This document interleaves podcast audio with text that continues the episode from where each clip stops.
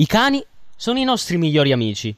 Ci accolgono sempre con gioia quando torniamo a casa. E quando abbiamo una brutta giornata, sembrano sapere che è il momento in cui abbiamo più bisogno di loro.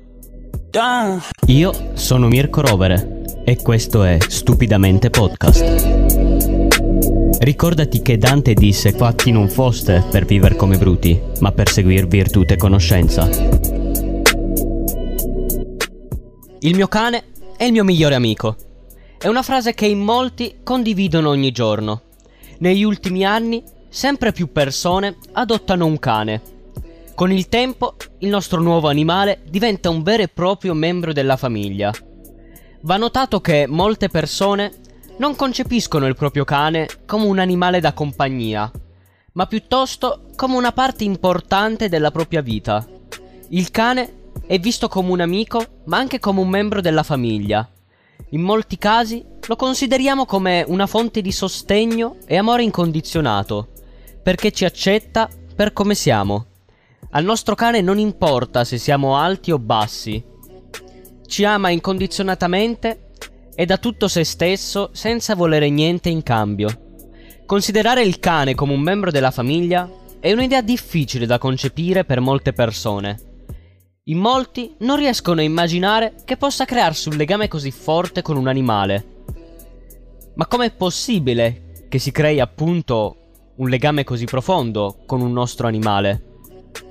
Un team di scienziati del Dipartimento di Scienza, Animali e Biotecnologie dell'Università di Azabu, in Giappone, ha dimostrato che vivere a contatto con il proprio cane stimola la produzione di ossitocina. Gli studiosi sono partiti dalla teoria che l'ossitocina favorisca una profonda connessione con i nostri animali, simile a quello che si crea a livello biologico tra genitori e figli. Secondo i dati dell'esperimento, il semplice contatto visivo tra il cane e il padrone rafforza il loro legame emotivo. Quindi, l'amore che proviamo per i nostri cani e che loro ci donano ha un'origine completamente biologica. Ma a lato pratico, quali sono i benefici di avere un cane?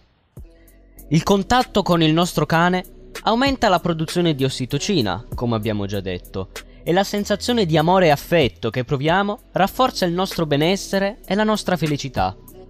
Per questo interagire con il nostro cane è un buon rimedio anche contro la depressione. Riduce anche la sensazione di solitudine Sappiamo che abbiamo un amico che ci aspetta sempre quando torniamo a casa e di conseguenza non ci sentiremo mai soli. Sapendo che il nostro cane non vede l'ora di rivederci per trasmettersi la sua gioia, il rientro in casa per molte persone è uno dei momenti più belli della giornata. Il nostro cane ci è anche vicino quando siamo tristi, quando finiamo di lavorare e ci sentiamo giù. Semplicemente quando qualcosa ci preoccupa. Per molte persone tornare a casa e sapere che il proprio cane lo aspetta allevia ogni tristezza e situazione negativa.